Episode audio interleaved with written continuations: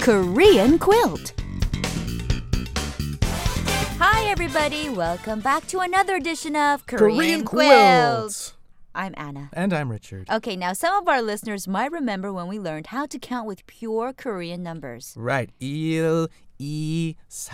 Okay, Richard, those are Chinese derived numbers. Oh! Right. Sorry. You're talking about 하나, 둘, 셋, 넷, 다섯. Those numbers, right? Uh, exactly. So, what we're doing today, however, is extending this knowledge by applying the pure Korean numbers to nouns in the Korean language. Okay. I think you've officially lost everyone with your esoteric talk here, Anna. Let's let's get back to All right, basics. all right, all right. Well, quite simply, today we're going to be counting objects and people.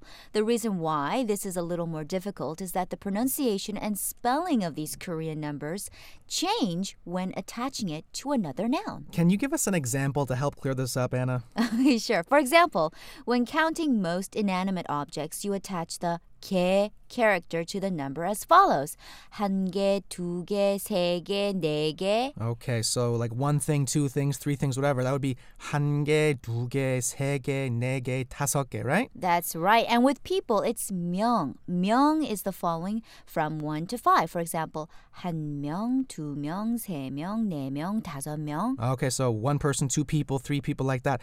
한 명, 2명, 3명, 4명, 5명. Right. Now you might have noticed that the pure Korean numbers are different when by themselves and when attached to another character. That's right. So by itself one is hana, but you know, when it's attached to a noun it becomes han.